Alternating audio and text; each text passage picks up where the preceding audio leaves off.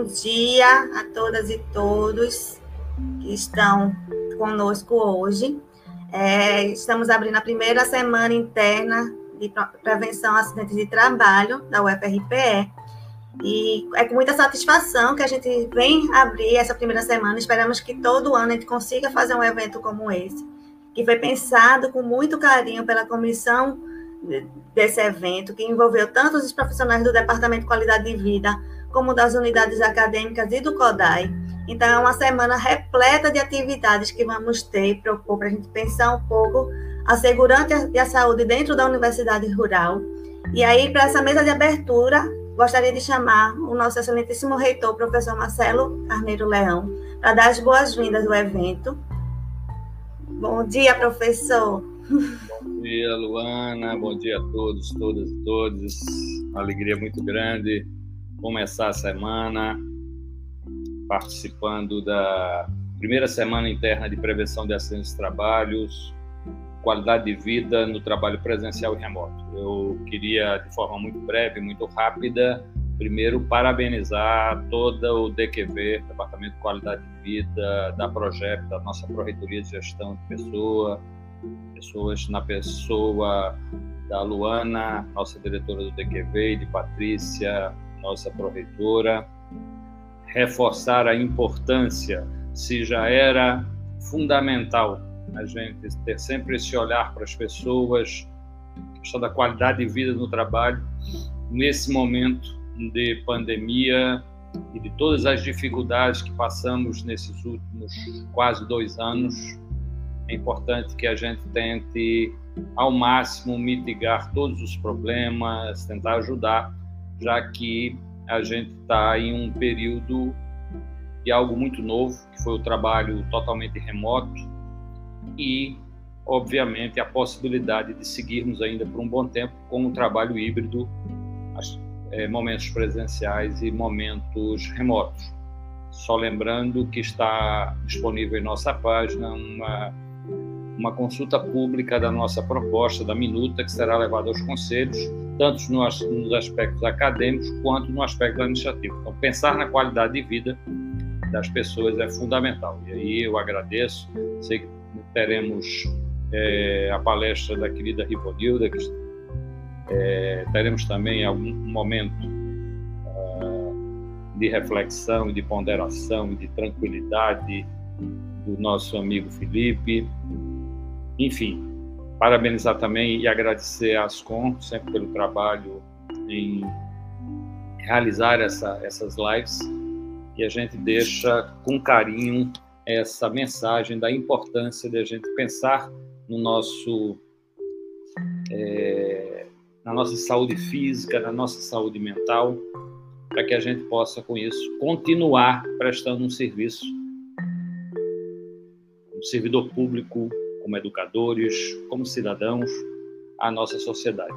A gente sabe que trabalho que presta uma universidade pública é fundamental para a construção de um mundo melhor, especificamente de um país como o nosso melhor.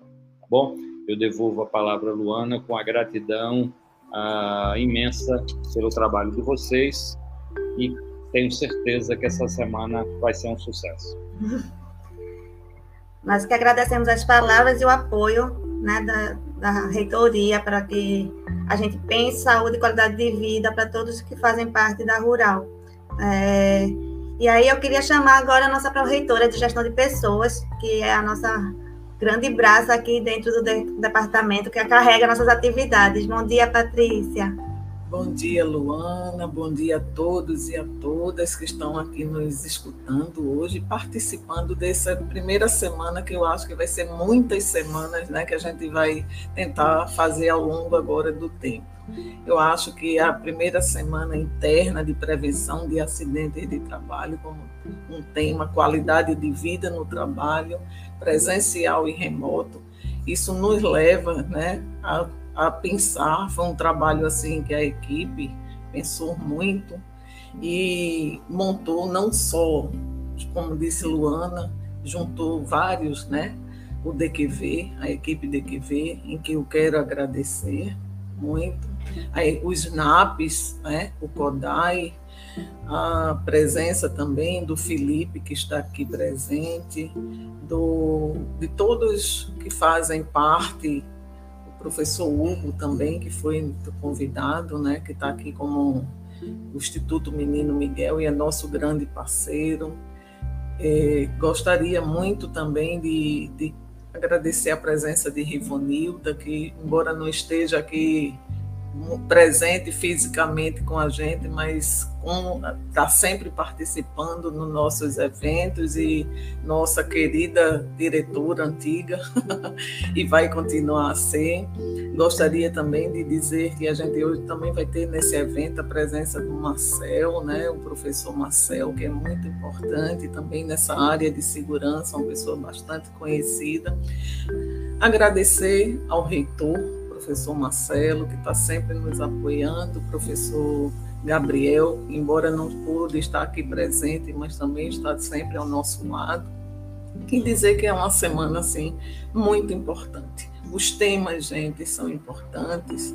É pensar realmente no servidor, seja ele no trabalho, na forma de trabalho que ele vem sendo ele vem executando, seja o trabalho remoto, seja pensar num trabalho presencial, mas o grande passo que a gente precisa pensar é nas pessoas. Então a Progep ela tem, né, como objetivo maior, a sua missão maior, não só pensar no lado do, do lado administrativo, aquele lado realmente da administração de pessoas, Claro que é tudo importante, é um somatório, é o salário, é, o, é a sua qualidade né, do seu desenvolvimento, é a qualidade de vida do servidor. Então, é um contexto que a gente soma, faz por partes, mas com o objetivo único de ter esse servidor integral, de ter esse servidor bem seja ele no seu desenvolvimento, seja ele na sua qualidade de vida.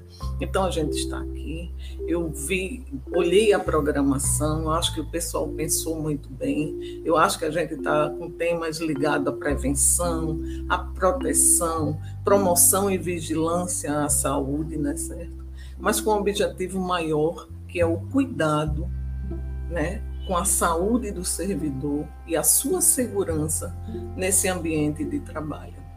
Então, convido a todos, peço, assim, eu acho que vai ser uma semana muito rica, uma semana de temas assim importantíssimos, que a gente realmente participe e que a gente veja o quanto é importante para a instituição, para nós, acima de tudo, está a segurança a saúde, a qualidade de vida desse servidor. Então, desejo a todos e convido também a realmente a participar durante toda essa semana, tá certo? Passo para você, Luana, que seja uma semana de sucesso e tenho certeza que vai ser muitas e muitas semanas que a gente vai pensar cada vez melhor.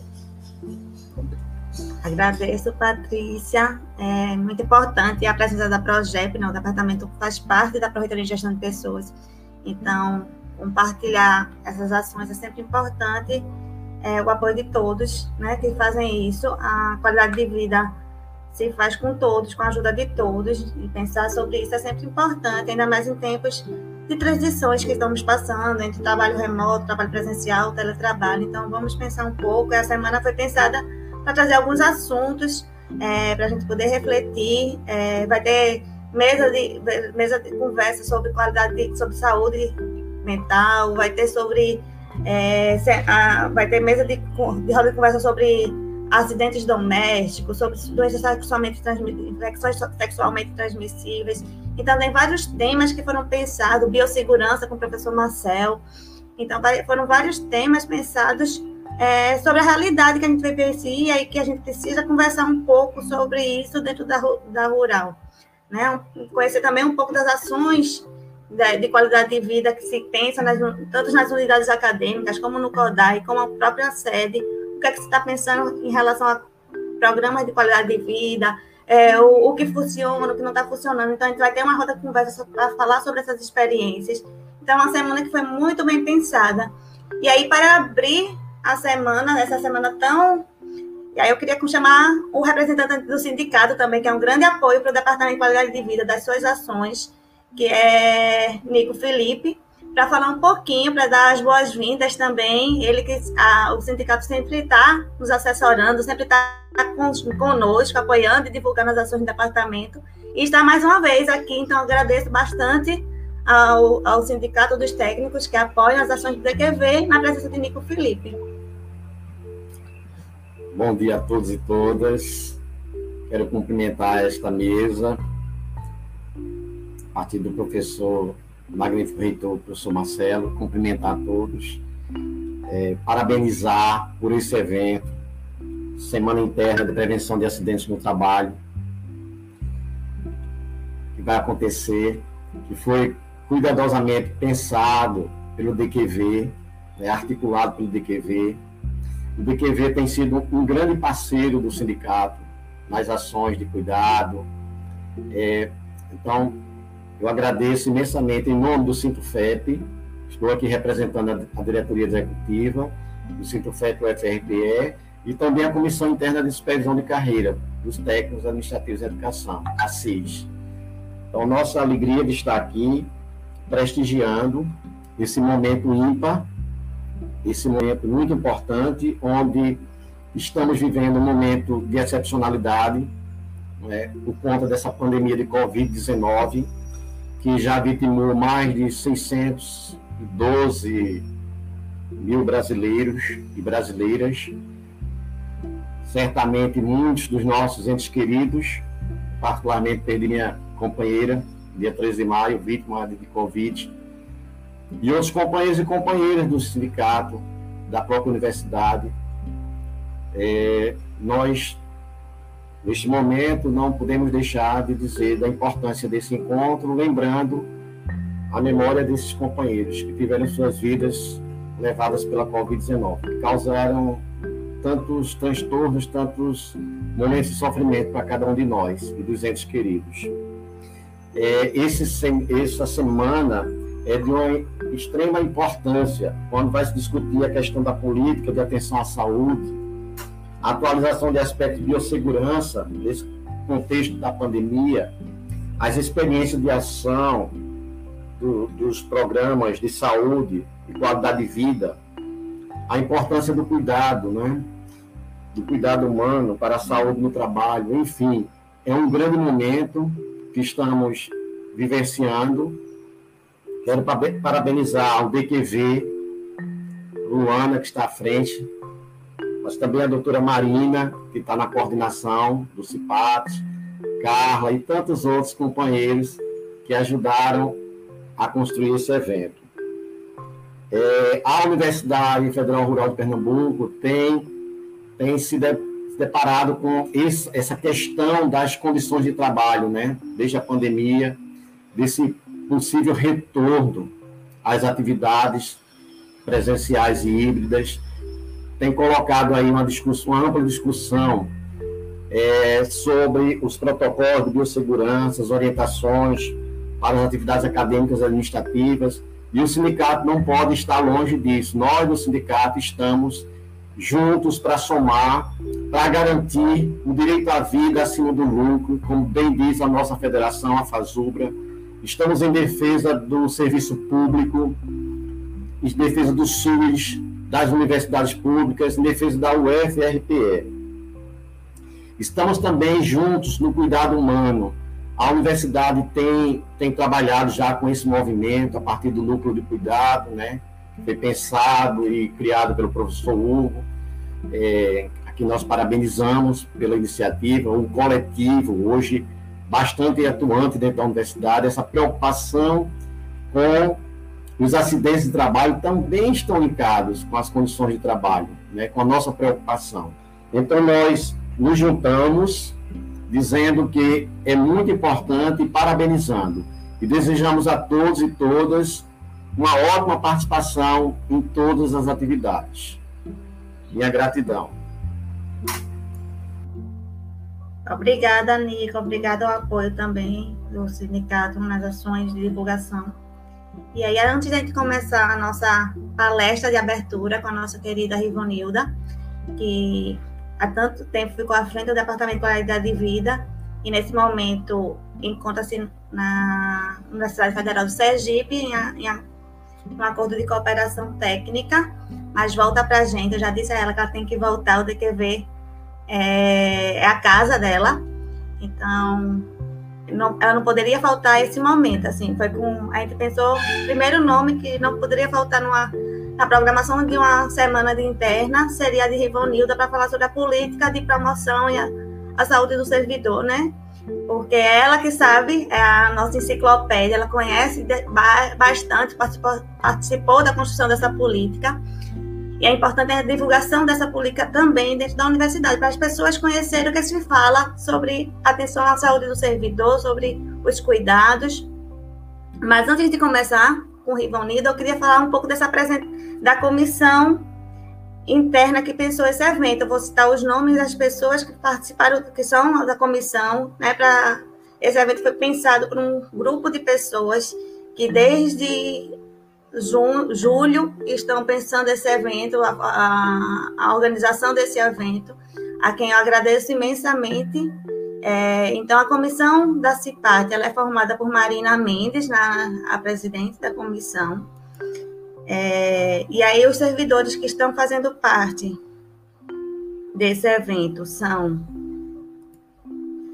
Arlindo Raposo, nosso engenheiro de segurança do trabalho, Danilo dos Santos Coelho, também engenheiro de segurança do trabalho, Flávia Rodrigues de Castro Moreira, que é técnica de segurança do trabalho, Francisca Alci Vidal, que é técnica de segurança do trabalho, Gustavo Santiago de Mec, que é bioquímico farmacêutico, Ellen Graças Correia da Silva, que é psicóloga, José Luiz Malheiros de Souza Neto, que está na coordenação de saúde do servidor, Carla Isabela Alves Pinheiro, que é assistente social, eu, Luana de Barros Campos Amaral, Maria Ângela Mota, que é dentista, odontóloga, e Vilma Maria da Silva, que é ginecologista e médica do Departamento de Qualidade de Vida. Então, gostaria de agradecer imensamente a comissão, que pensou com muito carinho essa semana que vamos vivenciar. Estamos muito ansiosos para que vocês participem desse evento, contribuam, entrem nas rodas de conversa, né? É, incite perguntas, é, tragam ações, tragam é, temas para ser pensado para as futuras CIPATs que vêm, como a Patrícia disse, essa é a primeira. Ela demorou um pouco para sair do papel, mas ela está saindo agora e a gente espera que ela crie uma história sobre saúde e segurança do trabalho na universidade. Então, a gente espera a contribuição de todos vocês. E aí eu vou chamar agora né, nossa querida Rivonilda para fazer a nossa palestra de abertura à importância da, a importância da política de saúde e segurança do trabalhador. Bom dia a todos e todas. Quero dizer que estou muito feliz de estar participando desse projeto, como diz Luana, que há muito tempo estava no papel, que foi pensado por várias cabeças, né, idealizado por muita gente, e que no meio do caminho não pôde ser executado. Fico muito feliz e parabenizo a equipe toda né, pela coragem de fazer a primeira CIPAP né, nesse contexto de trabalho remoto, no contexto de uma pandemia, né, ao mesmo tempo que eu quero externar meus sentimentos a todos os familiares que perderam algum ente querido, algum amigo, amiga, mas é vida que segue, né? Então vamos cuidar bem direitinho daqueles que ficaram, né? E cumprir o que é o nosso papel enquanto profissionais de saúde enquanto gestores né, das universidades, institutos federais e demais órgãos ligados ao CIPEC.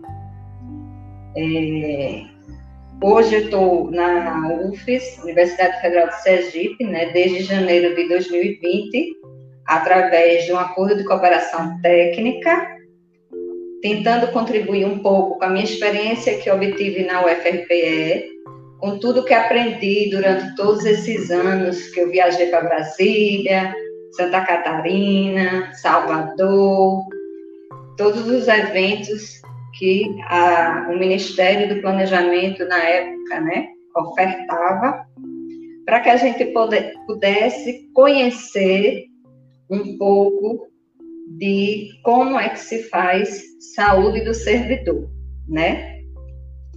Luana, se puder é, apresentar os slides. Luana?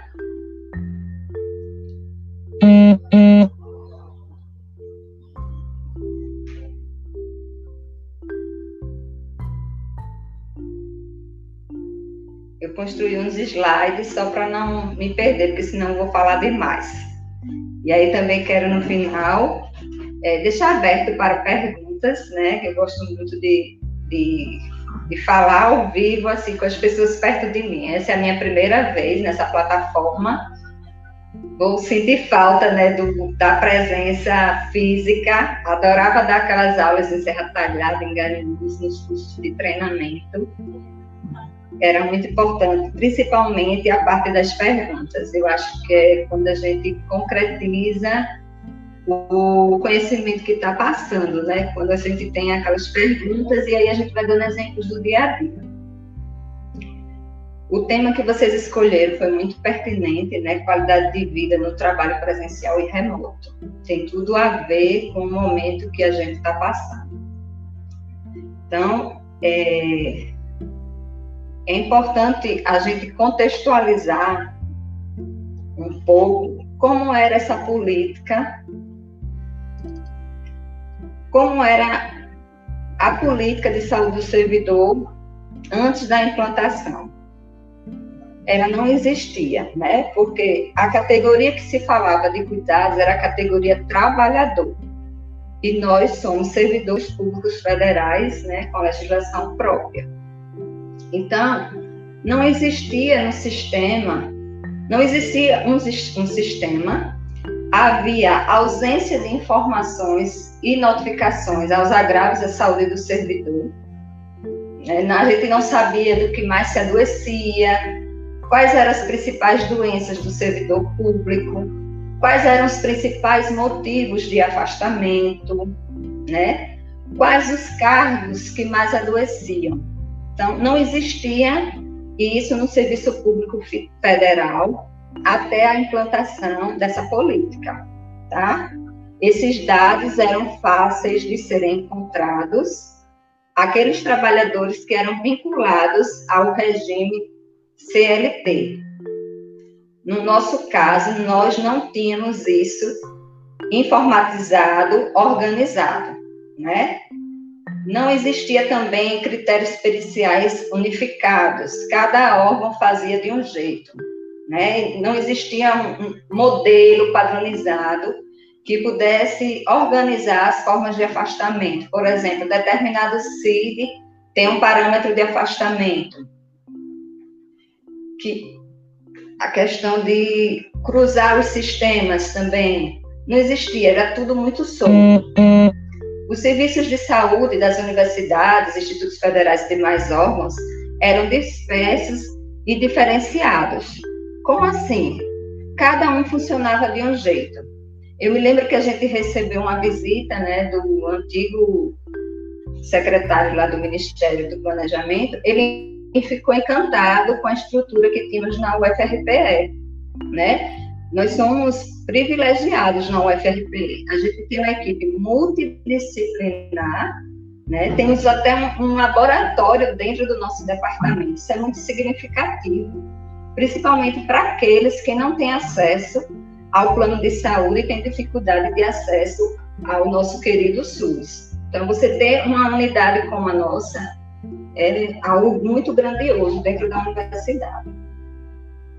Naquela ocasião, se ventilou de ficarmos só com atendimento ao servidor. Só que uma coisa que era muito debatida nos eventos, de modo nacional, é que cada universidade, cada instituto, cada órgão, ele tem uma particularidade. E isso precisava ser respeitado, né? Não podia de uma hora para outra, por exemplo, a DAM, que tinha vários anos de funcionamento, né? Que antigamente o Departamento de Qualidade de Vida se chamava DAM, que atendia o servidor, seus familiares, que atendia os estudantes, que atendia os, os terceirizados, de repente acabar toda essa história, essa cultura organizacional e ficar só com os servidores. Uma cultura, ela, não, ela não acaba de uma hora para outra. Então, é, faz parte da cultura da UFRPE atender a todos os segmentos que compõem a comunidade universitária. E aí o Ministério foi vendo também que existiam muitas experiências isoladas de promoção à saúde para os servidores, né? Cada órgão fazia de um jeito, tinha outros órgãos que não faziam nada. Isso tudo era muito discutido nos encontros nacionais de saúde do servidor. Eram encontros muito ricos, né? De muitos debates, dividia-se as salas por temas, e dali iam surgindo né, as normativas, que eu vou apresentar mais adiante, porque toda a discussão dos profissionais de saúde naquela época era que a gente não queria uma política de governo, do governo lá de 2007, 8, 9, 2010. A gente queria uma política de Estado onde pudéssemos ter uma legislação própria que norteasse nossas ações. E nisso a gente avançou bastante. Então, um outro ponto que a gente destaca antes da, da organização dos CIAs é a questão de vigilância e segurança no trabalho. Antigamente, era reduzida simplesmente a pagar os adicionais ocupacionais. Ocorre que vigilância e segurança do trabalho é muito mais do que isso. Né? Vigilância e segurança do trabalho é a gente propor processos de trabalhos mais seguros e mais saudáveis, é a equipe de segurança do trabalho, a engenharia, os técnicos de segurança estarem dialogando com as equipes psicossociais, com os médicos, para que a gente possa, na totalidade, dentro das possibilidades do serviço público, cuidar dos nossos servidores. Outra coisa que faltava era o um monitoramento das condições de saúde e segurança do trabalho. A saúde suplementar, que hoje a gente chama de per capita, né? Na rural a gente tem GEAP, a gente tem os planos de saúde pela Qualicorp, não é isso? Então não havia antes dessa política uma regulamentação. Existiam alguns contratos, alguns convênios, mas não existia nada concreto, não existia norma. A saúde do servidor, naquela época, era desconsiderada enquanto estratégia para a gestão de pessoas. Saúde do servidor tem tudo a ver com gestão de pessoas. E aí eu fico muito feliz e aproveito para parabenizar a UFRPE, que no seu PDI, no Plano de Desenvolvimento Institucional, já tem um capítulo lá de gestão de pessoas que traz a questão de saúde do servidor. Então, estamos de parabéns.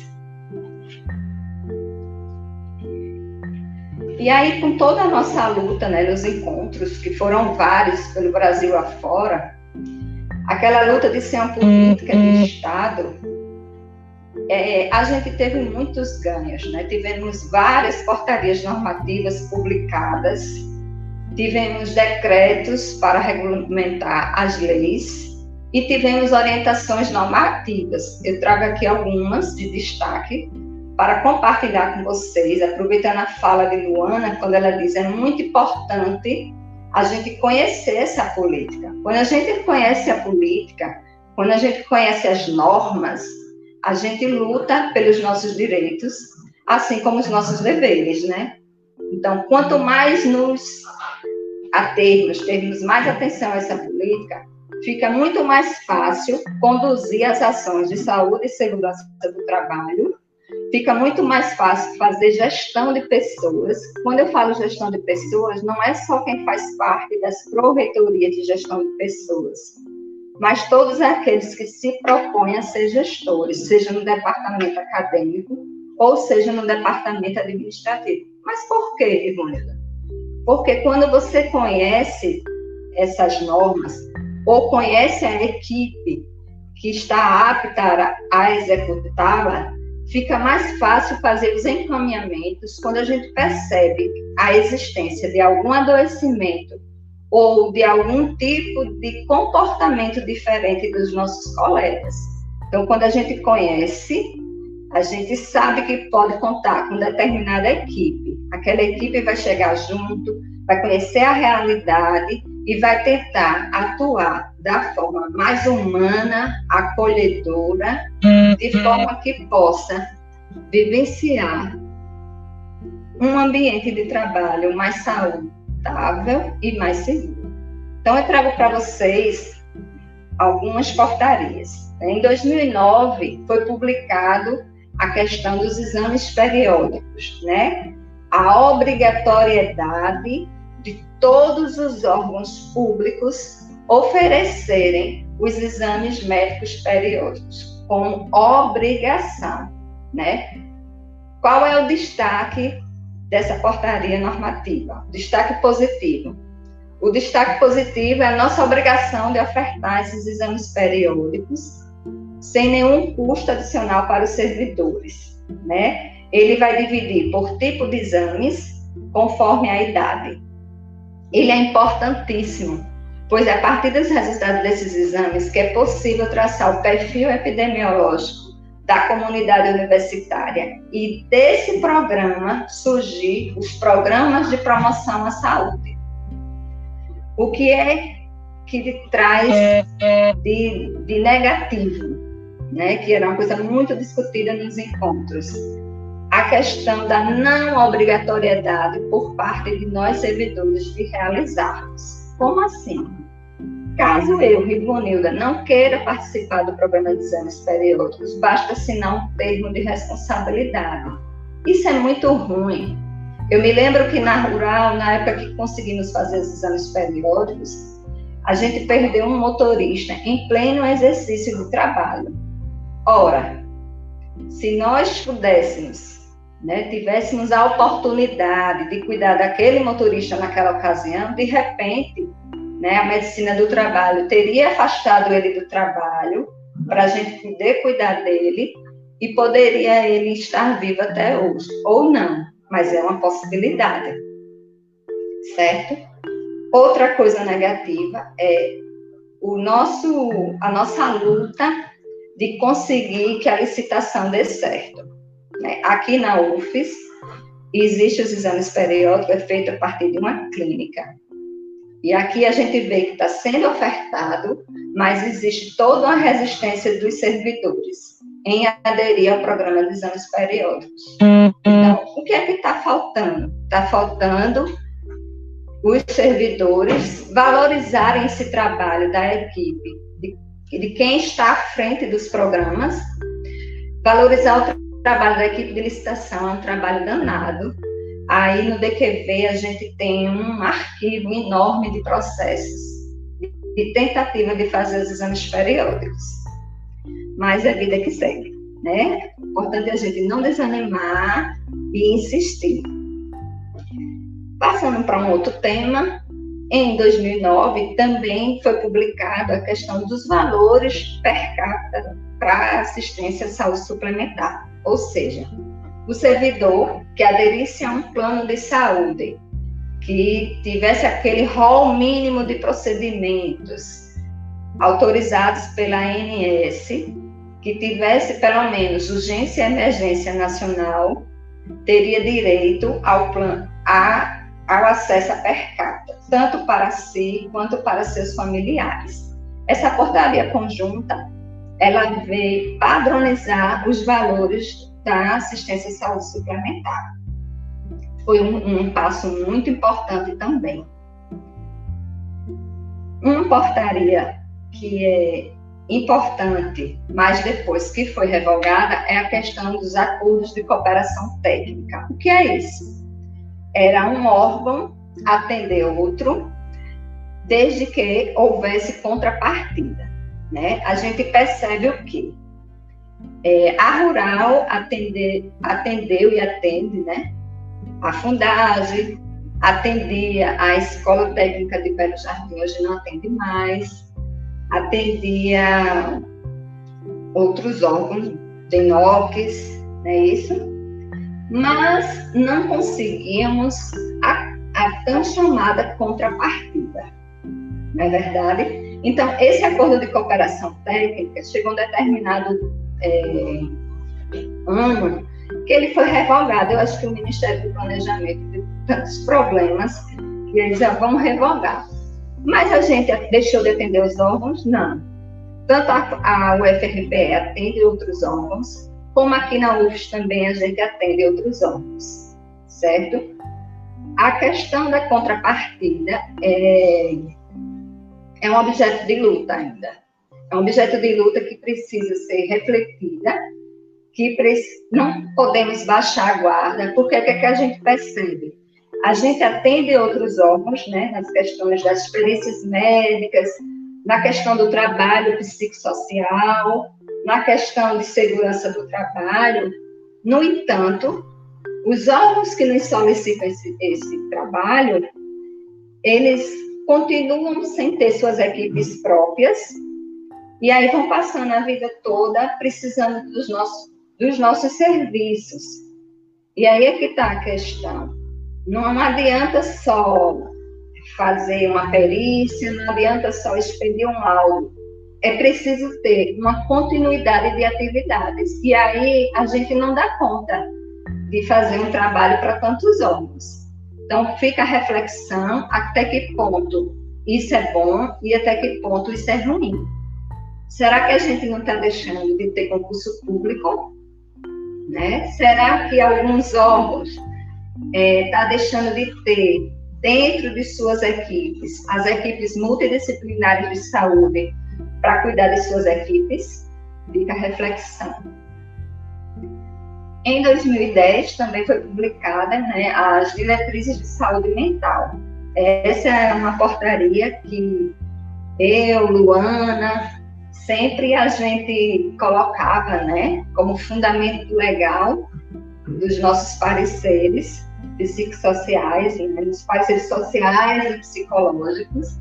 Hoje eu compartilho isso com uma outra psicóloga aqui da UFES, né? Então foi criado para que nós profissionais dos órgãos públicos federais pudessem ter uma diretriz, pensar as ações de forma conjunta, né, baseado nas evidências, baseado no que mais acomete o servidor. Certo? Outra portaria muito importante também do ano de 2010, foi a norma operacional de saúde do servidor público. Essa portaria ela vai trazer as responsabilidades para as equipes de saúde, para a gestão de pessoas e a responsabilidade para a administração maior dos órgãos públicos. Então, percebam que lei, decreto e portaria, a gente a está bem rico, né? Está bem rico, está bem organizado. O que falta é ter pernas para a gente dar conta disso tudo. Outra coisa importante em 2010 foi a questão da normatização da saúde suplementar, que eu já falei lá um pouco atrás. Ele vem trazer orientações do que é que cada órgão deve observar antes de firmar os convênios com os planos de saúde. Então, tem que ter aquele rol básico de atendimento para os servidores. Não é qualquer plano. Plano de saúde ele precisa ser regulamentado, ele precisa ter uma organização de modo que os servidores tenham um atendimento digno. Em 2011, né, foi publicada a obrigatoriedade do uso do módulo dos exames periódicos. Na época que a gente fez na Rural, ainda não existia esse módulo, né? Então, a doutora Tise, doutora Simone, doutor Marcelo, na Serra Talhada, né, junto com as equipes de suporte, é, a gente recebia o resultado dos exames periódicos e a gente fazia de maneira bem rudimentar, né, na planilha de Excel, mas foi daí que surgiu um importante, um importante programa que eu vou falar mais à frente. Hoje, ele, ele atualmente, né, a questão do exame periódico, ele está bem mais organizado. A maior dificuldade que eu vejo falando para a rural é conseguir implantar devido a problema de licitação. Em 2012, é, foi publicada a portaria normativa número 6, né, que traz as diretrizes em saúde bucal para a promoção da saúde do servidor público federal, né? É, até isso, a UFRPE ela é muito rica, né? É uma equipe muito boa que trabalha muito bem esse tema. Né? Nós somos muito felizes em termos essa equipe. Em 2013, em 2013 também traz as diretrizes de promoção à saúde, né? E o que era mais debatido nos cursos que nós fizemos era que a promoção de saúde ela teria que estar vinculada ao resultado dos exames periódicos, vinculada ao resultado das perícias. Né? Quando eu falo das perícias, é você ter o conhecimento de, do que é que se mais adoece nesse órgão. Então, as atividades de promoção à saúde têm que ser balizada pelo perfil epidemiológico de todas essas áreas. Logo depois, né, aí tem os decretos dos CIAs, que eu vou falar mais um pouco à frente. Em 2009, teve o decreto para regulamentar a questão dos exames médicos periódicos, porque em 1990 já se falava de exame periódico, mas não havia um regulamento. Então, em 2009, nós tivemos o decreto publicado para regulamentar. Outra coisa importante em 2009 foi o decreto 7003, que ele vem organizar a questão de licença tratamento de saúde e a questão de acompanhamento de pessoa da família. Mas, Ivonilda, por que é importante isso? Veja, é através dessa notificação dos atestados num sistema que a gente vai saber de que mais se adoece, certo?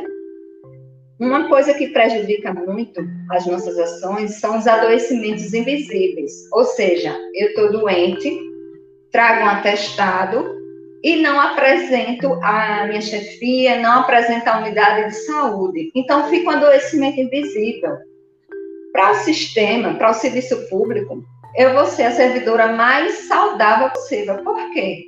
Eu não estou apresentando os, a, os meus adoecimentos. E isso prejudica as ações das equipes de promoção de saúde.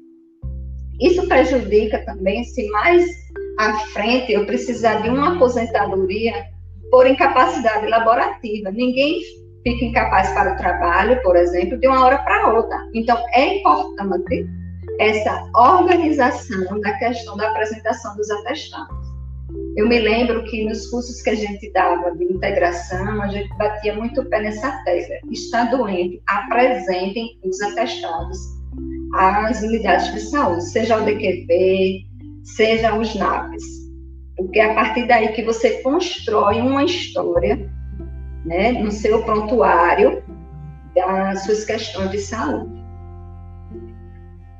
E outra questão, em 2017, é a publicação da orientação normativa sobre os adicionais ocupacionais.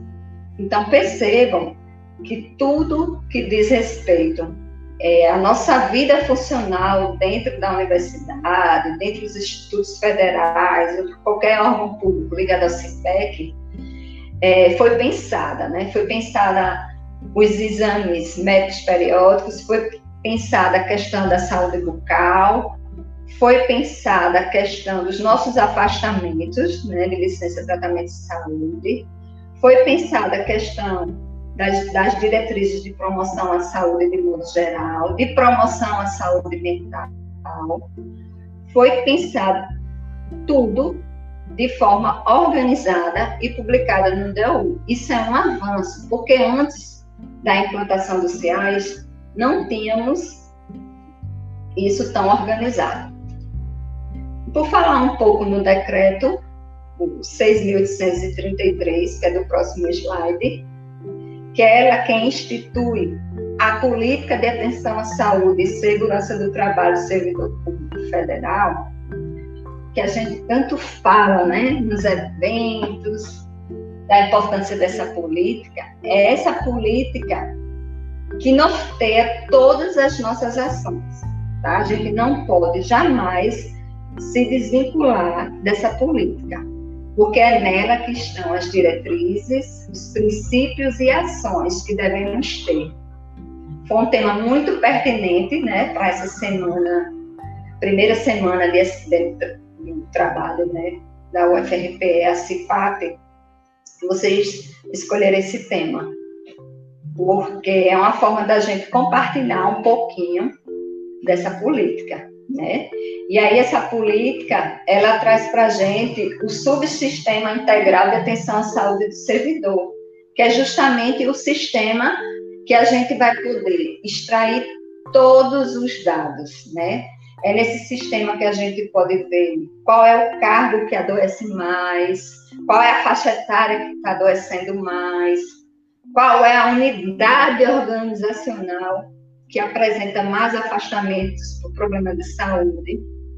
Então, quanto mais a gente deixar o, o, o nosso adoecimento visível, visível que eu falo, não é a gente estar tá, é, divulgando a doença de ninguém, não, tá, gente? Deixar isso bem claro. Mas é a gente apresentar a unidade responsável por esse gerenciamento dos afastamentos a estar lançando nesse sistema. E aí, lembrando que os afastamentos curtos são dispensados de perícia, né, até três dias, e os demais precisa fazer perícia. Ah, e o afastamento curto de três dias eu não preciso apresentar? Precisa apresentar. Lá o sistema ele vai somando os nossos dias de afastamento. Tá? Então, hoje, se lá atrás a gente não tinha um sistema informatizado que pudesse traçar o perfil epidemiológico de adoecimento dos servidores públicos, hoje nós temos um sistema, tá? Hoje eu posso estar, por exemplo, em Minas Gerais, por exemplo, estar tá, tá lá num congresso e eu adoecer, né? Estou a serviço. Eu posso fazer uma perícia lá em Minas Gerais. O médico lá vai ter acesso ao prontuário eletrônico com todos os meus dados, com todo o histórico do meu adoecimento. Poderia ter essa pergunta, Rivonilda, isso é 100% fiel do adoecimento? Eu diria que não. Por que não? Porque hoje existe muita ainda resistência de apresentar o atestado, as pessoas têm medo de serem penalizados na sua remuneração. Não ocorre isso a gente se manter afastado com a nossa remuneração, não há perdas. A única perda é, que eu diria é licença para acompanhar a pessoa da família. Se a pessoa recebeu o adicional de salubridade, fica suspenso. Mas fica suspenso por quê? O adicional de salubridade é quando você é remunerado porque está exposto. Se você está acompanhando a pessoa da família, você não está exposto. Então, o próprio sistema ele faz a leitura e aí suspende esse pagamento. O restante, ele permanece. Então, não há porquê é, temer em entregar o atestado. É muito importante para as equipes de saúde. A questão do acordo de cooperação técnica, eu deixei em destaque aqui em vermelho, mas eu já expliquei no slide anterior, então eu vou, vou passar. Né? E a política de atenção à saúde do servidor, a CAS, ela contempla quatro eixos, né? O eixo da assistência. Essa assistência, ela pode ser dada pelo próprio órgão, como é uma política ainda do, do DQV, né? Aqui na UFS também a gente tem alguns médicos que eles ficam dedicados à questão da assistência à saúde. Tem o eixo da perícia médica e odontológica, Daí é que é da importância da entrega dos atestados, né? É a partir dos dados dessa perícia que a gente vai, vai implementar, que a gente vai fortalecer e vai inovar com a questão da vigilância e com o eixo de promoção à saúde, principalmente do eixo de promoção à saúde. Então, vejamos que os quatro eixos eles estão interligados. Uma equipe precisa ajudar. E os gestores, eles precisam ter conhecimento dessa política para que possam encaminhar os membros de sua equipe a essa equipe que está preparada para subsidiá-lo a ter uma vida com mais saúde e segurança. E aí eu trago um pouco da questão dos exames periódicos, né? É, que é a realização dos exames periódicos tem como objetivo a preservação da saúde dos servidores em função dos riscos existentes no ambiente de trabalho e de doenças ocupacionais ou profissionais. No caso que a gente tiver alguém acumulando legalmente cargos públicos federais, é responsável por esse exame periódico aquele órgão custear o exame que ele tem mais tempo de exposição ao ambiente de trabalho. Luana, você pode passar o próximo slide, por favor? E aí, a portaria normativa número 4 de 2009, ela coloca o que para a gente? Que, independentemente da adesão a planos de saúde, os exames médicos periódicos dos servidores públicos federais deverão abranger todos os servidores, além dos nomeados ativos além dos nomeados para cargos em comissão e os anistiados que retornaram à administração direta. Veja, a gente está passando por uma experiência muito importante aqui na UFES. Por exemplo, alguns servidores que adoeceram nesse contexto da pandemia e que não têm plano de saúde, a gente aqui encaminha para a equipe né, de saúde ocupacional e aí esses é uma forma até de sensibilizar né, os servidores que estão há um tempinho sem cuidar da saúde para realizar esses exames periódicos. Né? Então, percebam, às vezes a pessoa faz seu check-up anual né, por conta própria, mas a gente tem aqueles colegas que, por algum motivo, ou financeiro, ou questão de prioridade, não realizam exame periódico. Então, é, se as equipes né, multiprofissionais por exemplo, perguntar como está seu check-up e a pessoa disser que não faz há muito tempo, é uma oportunidade de sensibilizá-lo a realizá-los, né? Aqui na UFES, a gente tem encaminhado muito para a equipe de saúde ocupacional. Então, é importante que toda a equipe saiba o que a outra equipe faz, né? Quando foi que a gente conseguiu fazer esses exames periódicos aí na rural? A gente conseguiu fazer em 2010, em 2011 e a gente conseguiu fazer em 2012. Na época que fizemos, foi através da GEAP, né? Depois disso, a gente não conseguiu fazer mais, infelizmente, é, por conta de problemas na licitação. Ou dava deserta, ou é, a planilha de preços vinha totalmente fora do, do valor de mercado, né? Mas é importante destacar que para exame periódico, todo, ano vem recurso, né? De ter uma rubrica própria, isso também é um avanço na saúde do servidor. O que a gente precisa melhorar e a gente precisa é ver qual é a solução no processo licitatório, né? De vez em quando a gente tem um grupo do CIAS nacional, de vez em quando, quando alguém diz que conseguiu fazer, todo mundo fica pedindo termo de referência, com quem você está fazendo, qual órgão que, qual a instituição, né, que está executando os exames periódicos. Então, assim, é um, é uma luta esse exame periódico, né? Eu, eu, me lembro que eu ficava muito angustiada de não conseguir colocar isso em execução, né? É, a gente, veja, a gente tem a lei, a gente tem o orçamento, está contemplado no PDI da UFRPE. No entanto, existe alguma coisa que a gente não consegue dar conta. Mas eu acredito que a gente vai avançar também nesses exames periódicos, né? Ele foi tão importante na época que fizemos que a equipe de enfermagem, né? Quero deixar externar aqui meus parabéns para toda a equipe de enfermagem. A partir desses dados foi criado o programa Mais Coração, né?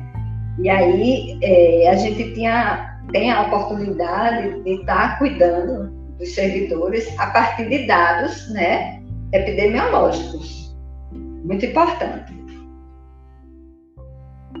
Lu, Luana, pode passar. Outra, outro destaque que eu trago para vocês é a norma operacional de saúde do servidor, né? Aquela lá de 2010, que estabeleceu as orientações básicas sobre a nós e tem como finalidade a criação de um instrumento que orienta a implantação de serviços e desenvolvimento de ações inerentes à área de vigilância e promoção à saúde do servidor público. Essa norma é justamente aquela que vem trazer para a gente qual é o papel dos profissionais de saúde, qual é o papel da gestão de pessoas, qual é o papel da administração hierárquica maior dos órgãos. Então, é uma norma muito importante que avançou muito. Ela também traz para a gente alguns conceitos importantes que a gente pode aplicar nas ações de política de atenção à saúde do servidor, como acidente em serviço, ambiente de trabalho, condições de trabalho, equipe multiprofissional, organização do trabalho, prevenção, processo de trabalho, promoção à saúde do servidor, proteção à saúde, risco e vigilância em saúde do servidor. É importante destacar né, que sustenta-se na inter-relação entre os eixos da vigilância e promoção, perícia médica e assistência. Ou seja, os quatro eixos eles vão precisar trabalhar juntos. Aqui na UFES tem uma coisa muito, muito bacana. É, geralmente, os pacientes que passam pela junta médica, por exemplo, é, que estão em excesso de licença tratamento de saúde, ou seja, licença tratamento, tratamento de saúde extensas, eles são encaminhados para a equipe psicossocial, que eu estou fazendo parte. Então, é muito importante essa a equipe que está atuando lá na perícia ter essa sensibilidade de fazer uma escuta qualificada, de ter um, um atendimento humanizado e poder encaminhar para os seus colegas. Como também acontece ao contrário. A gente que está aqui nessa equipe ter a sensibilidade de encaminhar para a equipe de vigilância. Então, a gente precisa trabalhar interligados, tá? Sair da nossa caixinha, sair das nossas salas e pedir a colaboração dos nossos colegas, né? O intuito maior é cuidar do servidor. Uma coisa também importante que na UFRPE não tinha e foi implantada em 2009 foi a questão do acidente em serviço, né? Eu me lembro que na época, logo quando os engenheiros chegaram, em novembro de 2009, né, que a gente a gente tinha a colaboração de, de professor Paulo Guilherme, né, na, na questão dos laudos periciais. E só em novembro de 2009 foi que a gente teve na nossa equipe os engenheiros e logo depois a médica do trabalho. Né? E aí, naquela ocasião, não tinha implantado ainda o, o, sistema de saúde, né? não tínhamos um módulo de vigilância então, a gente criou um, um comunicado de, de, acidente de serviço, né? E a gente fez toda a divulgação, fez o code. À medida que a gente ia aprendendo nos cursos pelo Brasil afora, a gente ia tentando implantar, né? Mas, é, como a questão dos afastamentos de tratamento de saúde, eu acredito que, infelizmente, né, existe uma subnotificação, né? Porque às vezes a pessoa não não vê aquele como um acidente de trabalho, né? Então é importante quem estiver fazendo aí os cursos de integração, né, está divulgando, né? Eu sempre coloco alguns slides sobre isso nos cursos de integração, a divulgação da importância de notificar, né? Seja um acidente de percurso, de trajeto, seja uma, uma, uma mordida de um animal peçonhento, um acidente no laboratório precisa ser notificado, né? Precisa ser notificado para que no futuro a gente possa fazer o nexo causal desse adoecimento. Então, a gente precisa tirar da invisibilidade dessas questões.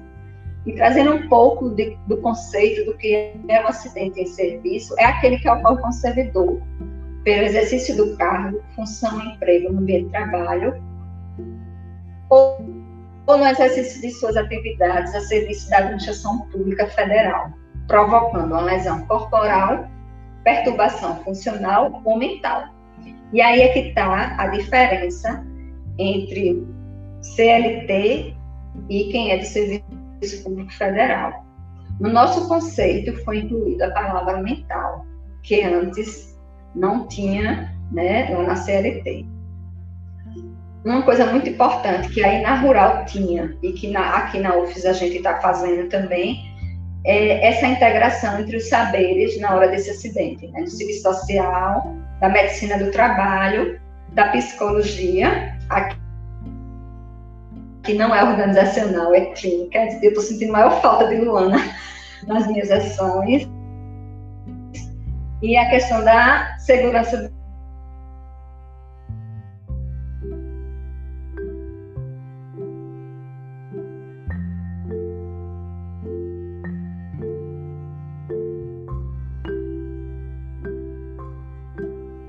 trabalho, da importância previdenciária, né, que não, não, existe mais aposentadoria por invalidez, né, a aposentadoria agora é por incapacidade por trabalho. Então, mais do que nunca, nós precisamos, né, deixar nossa vida funcional referente à saúde organizada, né, porque as doenças do trabalho ou profissionais são aquelas adquiridas pela exposição a determinados agentes de riscos ao longo do tempo e que os acidentes apresentam causa imediata. Né? Então, é preciso abrir a comunicação de acidente de serviço. Né? Eu me lembro que na série é, nós tínhamos bem poucas né, por ano, quando a gente fazia bem pouquinho. Então, a gente pode o quê? Presumir que haja subnotificação, levando em consideração, inclusive, a própria definição legal de acidente de trabalho para o serviço público é possível suspeitar de uma cultura na qual o próprio trabalhador acredita que só acidentes com lesões sérias ou mesmo incapacitantes é que geram afastamento e ou aposentadorias precoces. É que deve ser registrado, né? Bittencourt e Alegato 2012. Então, é isso. A gente precisa notificar o que é que a gente vem percebendo. Que alguns servidores, eles vêm sofrendo com a questão de assédio moral, né? E esse assédio moral, é, às vezes, ele é muito, ele é muito complexo. As pessoas ainda temem muito, né, de, de notificar que está passando por isso. E aí a gente vem atendendo alguns servidores é, adoecidos com extensas licenças de tratamento de saúde, principalmente com o adoecimento da família F, né, que, que é de saúde mental. E aí a gente precisa ver, eu faço um convite a todos, né, de que forma a gente pode melhorar essa questão dos cuidados com a saúde mental, né? Às vezes, quando a gente puxa um relatório do CIAP Saúde, não está visível que existe tantos adoecimentos da saúde mental, né? Aparece muito a questão do sistema osteomuscular, que é da família do CDM, e quando a gente recebe algum colega em sofrimento, que a gente faz aquela escuta acolhedora, humanizada, sem crítica, sem julgamento, a gente percebe que alguns problemas eles são oriundos do trabalho, né? E quando a gente fala, olha, por que você não abre uma ouvidoria? Por que você não procura a comissão de ética? Por que você não procura a própria CIS, né? E aí as pessoas ficam com receio, né? De, de notificar que está acontecendo isso. Mas a gente precisa pensar juntos, né? Enquanto profissionais de saúde, enquanto Projetoria de Gestão de Pessoas, enquanto universidade, de que forma a gente pode melhorar essas relações de trabalho. Eu quero externar minha gratidão de estar participando um pouco disso. Eu procurei pontuar um pouco, é, resumidamente, né, gente, porque isso é uma história muito grande, né? A, a paz, ela inicia em 2006, a gente está em 2021, né? Algumas coisas precisam melhorar, o CIAIS não, não é 100% perfeito, né? Precisa se melhorar algumas coisas, precisa se pensar que alguns órgãos não têm as equipes e que precisa ter. E a gente segue acreditando que podemos avançar no serviço público federal muito melhor, né? Eu queria abrir agora para perguntas. É a parte que eu mais gosto, são as perguntas.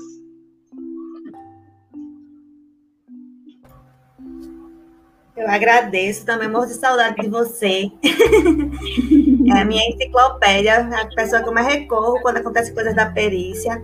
Queria informar que algumas coisas a gente avançou, viu, Rivo, também em relação a conversas multidisciplinares nesse período. Então, a gente está tendo reuniões semanais para discutir casos, está tendo isso, cuidado de é, afastamentos longos, chegarem à equipe multiprofissional com antecedência para a gente poder acompanhar também. É, algumas coisas que a gente dizia que se tinha muita dificuldade, tem melhorado, a gente tem alguns outros desafios. O exame periódico continua sendo um grande desafio, mas outras coisas a gente vem conversando. É, e ter a sua presença hoje não é à toa, estou dizendo, acho que muita coisa da CIPAT veio porque você que plantou também, é uma forma de reconhecer todo esse trabalho implantado por você dentro do Departamento de Qualidade de Vida. É, é uma, como eu disse, é a pessoa da referência da política, toda vez que se tem dúvida, é, para perguntar Rivo, se Rivo não souber responder, eu não sei quem responde melhor. Então, assim, ela, você é uma pessoa que conhece e ajuda a gente a se apoderar também um pouco dessa normatização que vem sendo implantada. Eu acho que uma questão que a gente pode tratar um pouco é a dificuldade. Hoje, eu acho que dentro do departamento é porque a gente não tem uma equipe específica para perícia, a gente não tem uma equipe específica para assistência.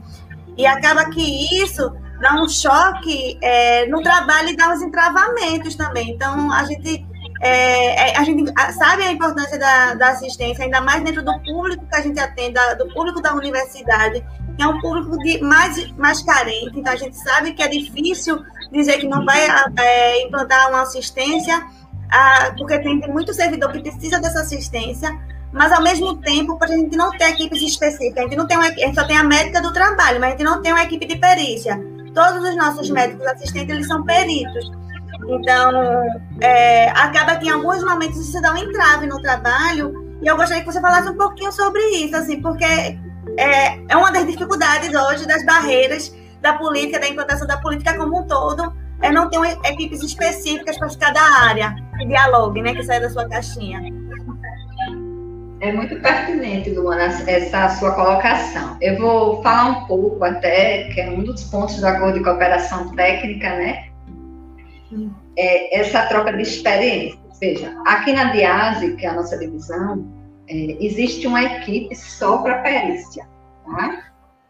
É, a gente tem uma equipe que ela não faz assistência de jeito nenhum, só faz perícia. A nossa médica do trabalho aqui, ela faz medicina do trabalho, não faz perícia. Olha aí nossa convidada chegando.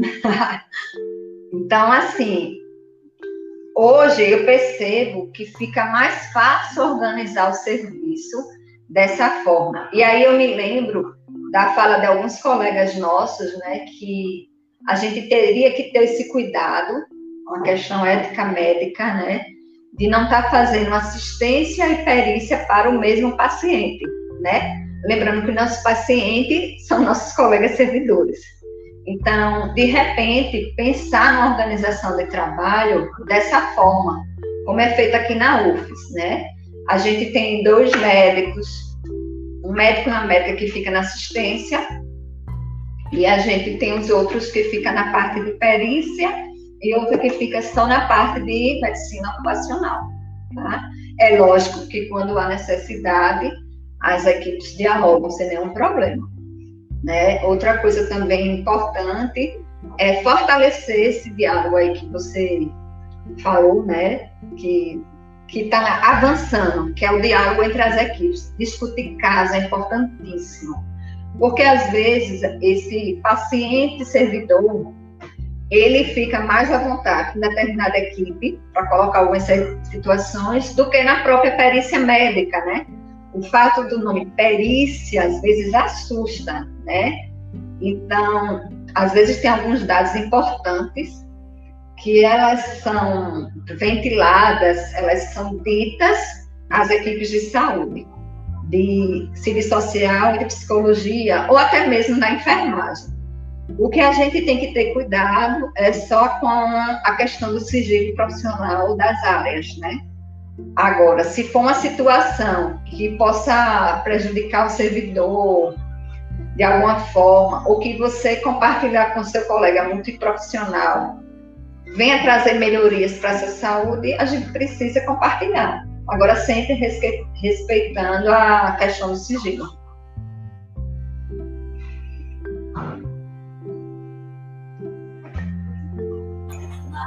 Certo, Rico. É, tem uma pergunta aqui. Ela quer saber sobre a, a ACT. Não se pode mais fazer. Acordo de cooperação técnica foi revogado. Fala um pouquinho dessa revogação. É, os órgãos, né, pelo que eu tenho acompanhado, né, é, os órgãos eles estão se ajudando mutuamente, né? Antigamente a gente tinha que fazer o acordo, né? Mas foi até uma pesquisa que eu fiz hoje de manhã, foi revogado, né? E isso, isso eu acho que é uma coisa muito ruim, porque se já estava difícil quando atendíamos outros órgãos sem nenhuma contrapartida, imagine agora sem acordo de cooperação técnica.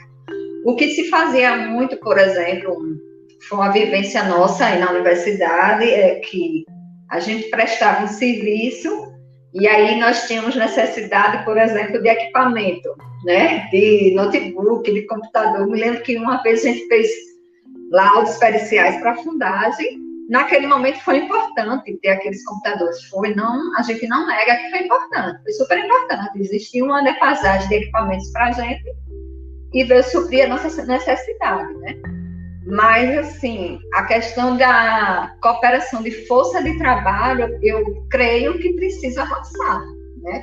Não dá para um órgão ficar sempre fazendo o papel do outro e aquele órgão, ou até o, o próprio ministério, não, vi, não liberar código de vaga para concurso para as áreas. O que a gente percebe muito claro, que a gente vivenciou aí, por exemplo, é o DENOX. O DENOX teve aposentadoria da, dos médicos, e essa força de trabalho ela nunca houve recomposição, né? Então a rural teoricamente vai ficar servindo a vida toda de novo, sem nenhuma contrapartida. Então assim, é uma reflexão que eu que eu tenho comigo desde os encontros nacionais de saúde. É, como é que vai ficar as nossas equipes? A gente vai dar conta do, do nosso órgão e dos outros órgãos, como é que vai ser isso? Até que ponto a gente vai aguentar, né? É, saúde do servidor não é só perícia médica, né? Saúde do servidor, a gente viu que são quatro eixos. Assistência, que ela vai ter a saúde suplementar, mas e aqueles colegas que não conseguem pagar um plano de saúde, como é que vai ficar? Vai zerar a assistência dos órgãos públicos? É uma reflexão, né? A questão dos laudos periciais, basta pagar o adicional de salubridade, como é que vai ficar o monitoramento desse processo de trabalho, de fazer o nexo causal dos estabelecimentos, a questão de promoção à saúde, a gente não vai dar conta. É verdade. E fazer promoção à saúde no nosso órgão, saúde, e aí a gente percebe uma baixa participação dos servidores, baixíssima, né? Sempre pedem para a gente fazer o que a gente faz. Às vezes a gente gasta dinheiro do nosso bolso, lembra? Pela gente, pela ajuda do Simpep. E aí a gente faz tudo com o maior gosto, maior amor, se dedica horas e horas para preparar as coisas. E a, tem muita baixa participação. Os servidores precisam participar também né? É muito importante a parte de promoção e prevenção para a gente não chegar ao adoecimento. Então, são coisas que a gente precisa avançar. Com certeza, acho que uma reflexão importante, uma reflexão importante também é a questão de como chega a isso, assim, a equipe do DQV sede, né, dentro do DQV, é bem mais ampla do que as unidades uhum. acadêmicas, que são mais resumidas. E a gente, claro que é, a gente quer que tudo que seja oferecido na sede chegue às unidades de alguma forma e ao colégio agrícola também. É, e aí a gente tem pensado estratégias sobre isso, mas é isso, a gente também precisa do envolvimento dos servidores, porque é isso, às vezes muita gente pensa uma atividade e ela é muito esvaziada, assim, ela não chega, a mensagem que a gente queria passar fica restrita a um grupo menor também. Então, como criar estratégias para as pessoas se convencerem que elas também são responsáveis, para até para dizer, ó, é preciso fazer ações em tais áreas de saúde, né? Porque, é, como você disse, a gente, como a gente não tem os exames periódicos, a gente hoje os nossos guias é através dos atestados que chegam, né? A gente consegue fazer o perfil epidemiológico dos adoecimentos já ocorridos. É, então, isso é um dos guias para a gente pensar, mas não é o, o único ou deveria ser o ideal, até porque o exame periódico ajuda na prevenção. Então, mas hoje a gente consegue fazer o levantamento do que mais incide, quais são as doenças que mais incidem. A gente sabe que o adoecimento mental é um incidente bem maior, vem crescendo a cada ano, e com devido à pandemia também foi um dos que mais soltaram os olhos. Até porque a pandemia também deixou invisível outros tipos de adoecimento, porque as pessoas em trabalho remoto achavam que não deveriam encaminhar, então, atestados para o departamento. Então, a gente teve uma queda muito grande também do recebimento de atestados nesse período de pandemia. Então, é, ficou muitos acontecimentos ficaram invisibilizados. Começa a aparecer mais agora devido aos diálogos, é importante também, como falar, a, a política está, a, a, proposta de retorno presencial está sendo vista agora, né? As pessoas podem opinar, está em consulta pública, então agora começa a chegar mais atestados devido a isso, a, a possibilidade de retorno às atividades presenciais, mas, né, de, como um todo, a universidade faz com que apareçam alguns, alguns adoecimentos que estavam invisibilizados. E, e aí, eu, eu, só complementando a sua fala, só rapidinho complementando essa fala, quando você fala da questão da retomada, né?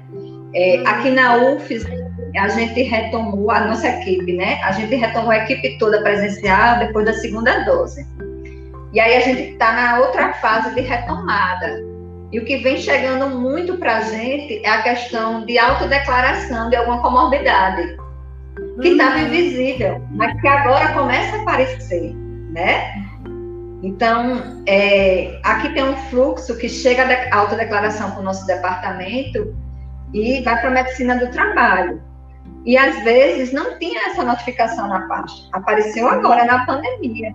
Daí aquela importância de a gente estar informando as unidades de saúde a questão do nosso adoecimento. Uhum. Para a gente poder atuar com antecipação. O grande X é esse, a gente atuar com antecipação. E uma coisa muito importante da sua fala: os servidores participarem. É importante eles participarem, porque não adianta só a equipe de saúde querer fazer. Sem um principal é, protagonista, que são os servidores, participarem.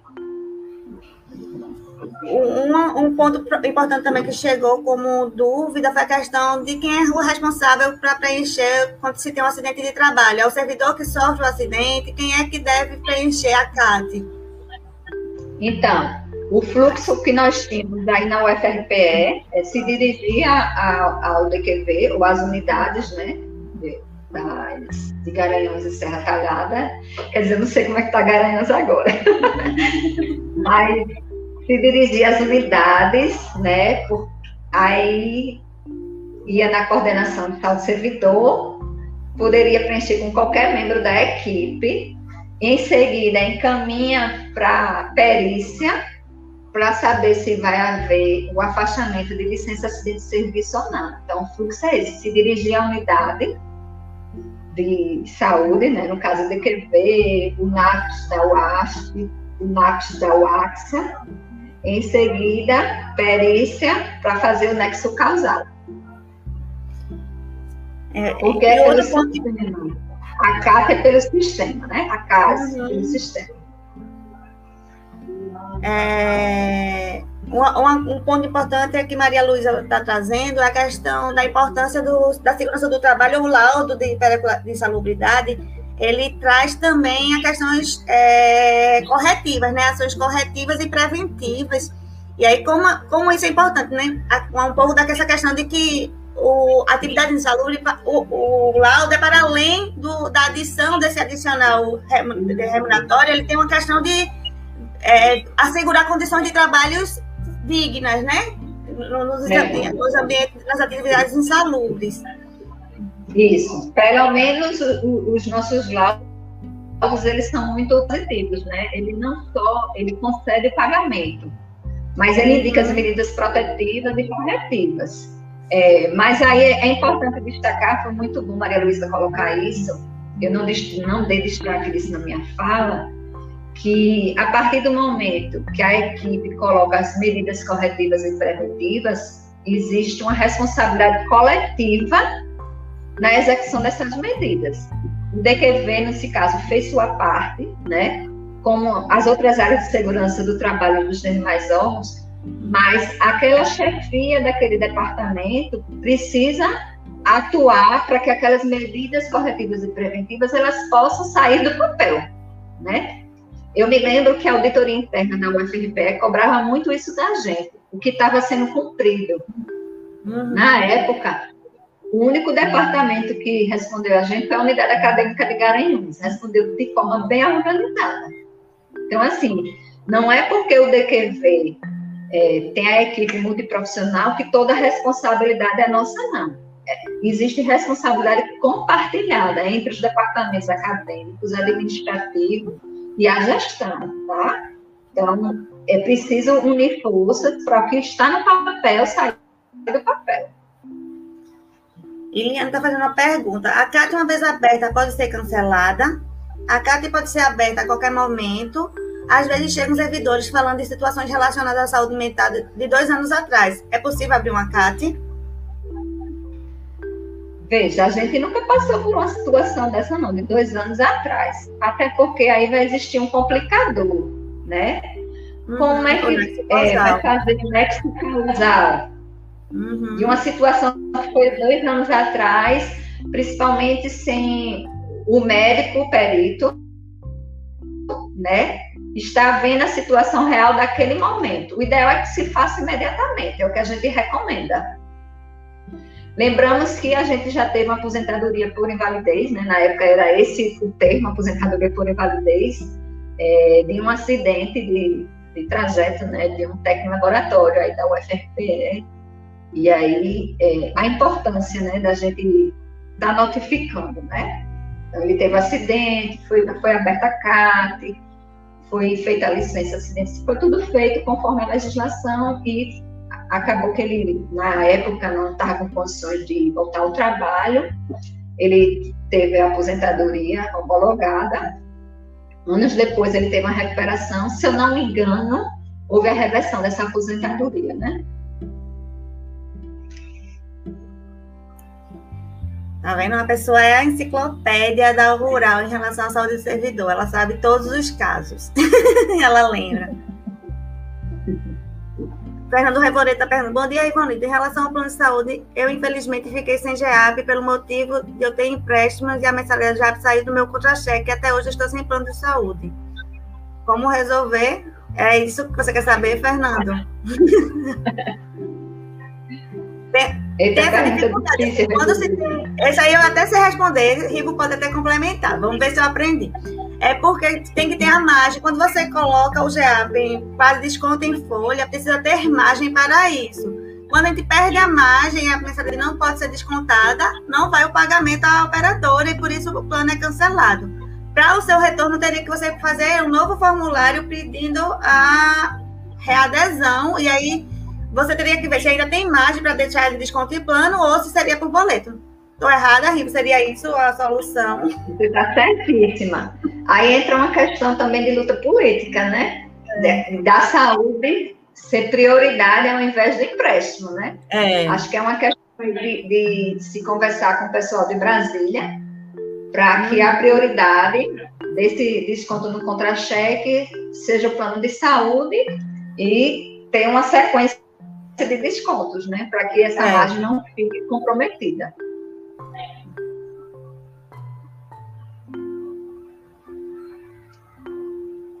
Luana vai lendo para mim que eu estou de óculos, tá não enxerga essas letrinhas. Ah, você está dizendo que pela CLT o, tra o trabalhador é obrigatório a realizar os exames periódicos. E é. já no, no efetivo o servidor é, fac, é facultativo, é isso? É um problema é, aqui. Não... Alci está certíssimo. Era, eu já levantei, inclusive, essa discussão em algum evento, justamente porque eu sei da luta que é para implantar um programa de exames periódicos, né? Aí no armário deve ter um, um bolo assim de processo né, das nossas tentativas frustradas de, de fazer exame periódico. É obrigado o órgão ofertar, infelizmente, os servidores não são obrigados a fazer, diferente da iniciativa privada, que eles são obrigados a fazer. Se não fizer, tem a punição. Né? O meu sonho é que seja obrigatório as, o serviço público é, meio que forçar o servidor público a fazer esse exame periódico. Esse exame periódico é tão importante. Eu me lembro, na ocasião, que um servidor da categoria docente, ele ficou muito grato a nossa médica do trabalho, porque conseguiu detectar no início um câncer do colo retal e deu tempo ele se tratar, ele ficou curado. Gente, isso é muito importante. É de uma grandiosidade, principalmente essa categoria de docente que fica muito envolvido em pesquisa, ensino, extensão, não, dá, não para um pouquinho para fazer um check-up então, imagine, quando, se o exame periódico fosse obrigatório, de qualquer forma ele ia ter que parar um pouco a vida dele e fazer esse check-up e permitir-se se cuidar, permitir que a equipe de saúde cuide dessa pessoa. Então, eu sou super a favor que esse exame periódico seja obrigatório. Acho que tem que ser uma bandeira de luta aí do sindicato, tem que ser uma bandeira de luta nacional. É verdade. Ele é fundamental, como disse, até porque ele pode é o que ajuda a criar os programas embasados nas evidências, né? Não, não, é da nossa cabeça. Hoje a gente só tem um viés que é através dos atestados. Eles ajudam já também a fortalecer uhum. programas quando a gente percebe o maior tipo de afastamento que está acontecendo em certas áreas. É, professor Luiz Mar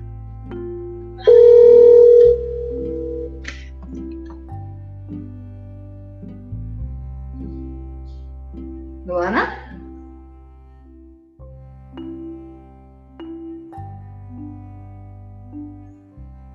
Travou aqui. Vou... Ah. Pode ser muito oportuno. Verdade. Acho que a gente já teve o DQB foi muito rico. Acho que a gente pode falar um pouco dessa experiência do quando o DQB conseguiu ir nas unidades. Como eu disse, a gente tem uma equipe bem maior na sede do que nos NAPs. Os NAPs são os pequenos DQBs das unidades acadêmicas. A gente tem conseguido fazer parcerias importantes, a gente conseguiu rejeitar muitos dos laços, tanto com a unidade acadêmica de Serra Talhada, como com o Belo Jardim e com, com o Cabo Santo Agostinho. A gente tem conseguido um bom diálogo entre os NAPs, né? Acho que Alci é um exemplo disso. Alci, ele é o técnico de segurança do trabalho da UAST, e ele vem participando periodicamente das reuniões do DQV, ele está na comissão, ele que pensou muito da comissão, trouxe a experiência dele, e a gente consegue esse diálogo. A Ana Carla, da, que são as representantes dos NAPS, vem estipulando isso na, questão dos afastamentos atestados, mas a outra, outra parte da equipe também está se envolvendo. É muito, acho que é, import, é importante a gente sensibilizar, porque a gente sabe que um retorno presencial é, mesmo que é gradativo, ele vai trazer é, vários aspectos de saúde a ser, a ser pensado. A gente pode trazer um pouco da experiência de Sergipe, como o Rivo já falou um pouco, que já voltaram ao retorno é, presencial como um todo. Como foi isso? Como, quais são as demandas que vem chegando com esse retorno presencial depois de tanto tempo parado ou em, ou em atividade remota? Né? Parado não, em atividade remota. Não, quem voltou assim 100% presencial foi a nossa equipe aqui da Diase, né? É como se fosse um DQV e parte da Progep, né? Nós somos vinculados à Progep. É, a gente está numa estrutura nova, agora a gente consegue trabalhar presencialmente toda a equipe, né? Respeitando o protocolo de biossegurança da UFES, que está muito bem organizado. Os demais setores estão se organizando, né? É, cumprindo a medida de distanciamento, quantidade de pessoas na sala, né, a questão da campanha interna, da questão do uso do álcool, das máscaras. Eu agora estou sem máscara porque eu estou sozinha na minha sala, viu? Mas se chegar alguém, eu coloco. É, a universidade, ela, ela, ela fere a, a temperatura na entrada, né? o nosso campus é diferente do campus daí, porque aqui só tem uma entrada. Eu não sei como é que vai ficar essa aferição de temperatura quando voltar todo mundo, né? Porque fica enfileirado para a gente aferir a nossa temperatura. Mas a universidade está sendo bem cuidadosa com esse retorno, né?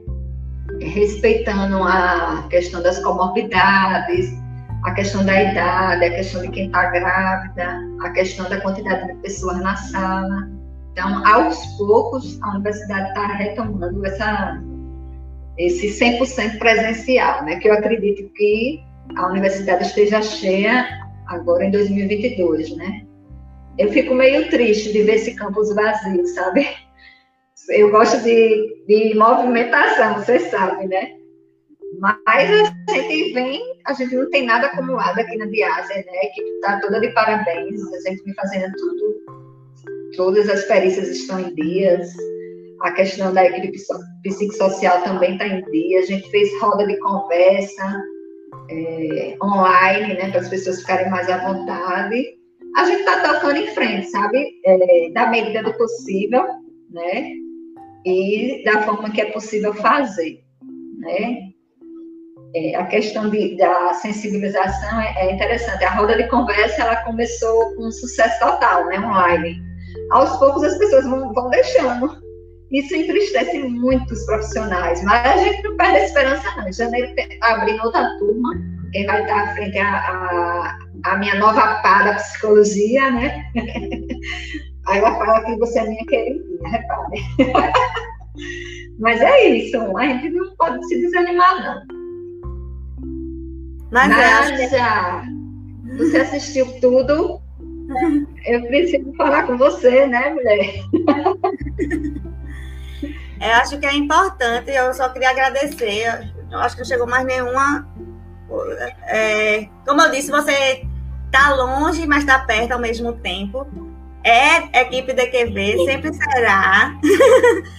A minha chefinha do coração, sempre na vida. É meu guia.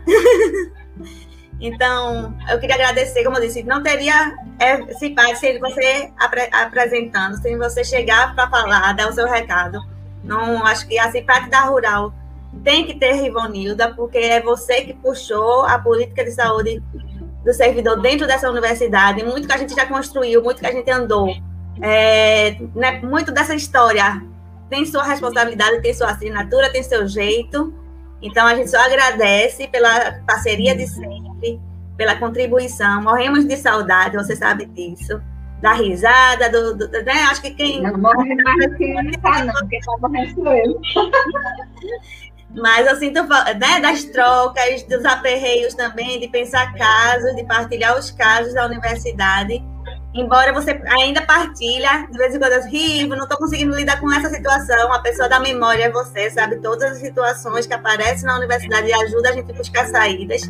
Então, é, a sua palestra hoje é muito importante para sensibilizar as pessoas que precisam conhecer a política de saúde do servidor, entender os seus direitos, entender os seus deveres, o quanto isso contribui para o crescimento de uma universidade, por isso que está dentro do plano de desenvolvimento institucional, está dentro do, do plano de logística e sustentabilidade, então está dentro do planejamento estratégico da Rural, faz parte né, de todo esse plano institucional, está lá a, a, segurança do trabalho, a saúde do, do servidor, e esse, esse evento, né, que abre hoje com Riva Unida, vem trazendo isso. Então, a gente está com um probleminha nas inscrições, mas vai ser resolvido. Daqui a pouco, acho que até o final do dia a gente consegue resolver o link das inscrições para quem não conseguiu é, se inscrever. A gente está tentando resolver no site. E participe, vai ter outras rodas de conversa é, pensadas para vocês, pensadas em política de saúde do servidor, trazendo um pouquinho dessa noção dessa política, de alguns assuntos importantes da nossa Ruralinda. E Rivo, muito, muito obrigada. É, ter você é muito importante em várias questões, em vários aspectos. Você está na Diase, mas é por um tempinho, esse tempinho vai passar, porque o DQV gosta e precisa muito da sua presença também. Obrigado demais por estar com a gente hoje. Eu que agradeço pelo convite, fiquei muito emocionada, né? Ontem eu estava revisando toda essa parte de, de, de legislação e, e, assim, passa um filme na cabeça, né, do que conseguimos avançar, do que a gente precisa avançar, dos nossos parceiros das unidades, que sozinhos a gente não faz nada, né? Dos nossos parceiros, como a Secretaria de Saúde, Altino Ventura, Fundage, Denox, a UFPE também, né? Uma grande parceira nossa. Então, assim, eu só quero agradecer, agradecer a toda a gestão da UFRPE que acredita no nosso trabalho, né? Que impõe respeito ao nosso trabalho a partir do momento, como você bem colocou, a gente faz parte do PLS, faz parte do PDI, faz parte do planejamento estratégico, a gente tem assento nas reuniões da reitoria, isso é muito importante, isso precisa avançar, está cada dia mais sólido, o DQV está em boas mãos, nossa equipe é maravilhosa, eu não vou falar mais não, senão vou chorar. então é isso, eu quero agradecer e dizer até a próxima, né? Antes de 2024, a gente vai fazendo muitas ações em conjunto. Com certeza. É, como eu disse, você está sempre com a gente, você está aí, mas está sempre conosco. Muito do que o DQB avança tem a sua mãozinha ainda, mesmo de longe. Você sabe disso. Então, e queria agradecer Obrigada. a todo mundo que participou desse primeiro momento. É, como eu disse, o evento vai seguir até sexta-feira. Então, participem, tem as rodas de conversa, vai ter outras palestras de profissionais muito gabaritados também, tanto quanto o Rivo, para conversar um pouco sobre vários aspectos de saúde e segurança do trabalho. Então, queria agradecer a todos que estiveram conosco até esse momento e aí espero a companhia de vocês até sexta-feira. Então, um ótimo dia e amanhã a gente tem volta com a CIPAT. Um beijo para todo mundo e se cuidem.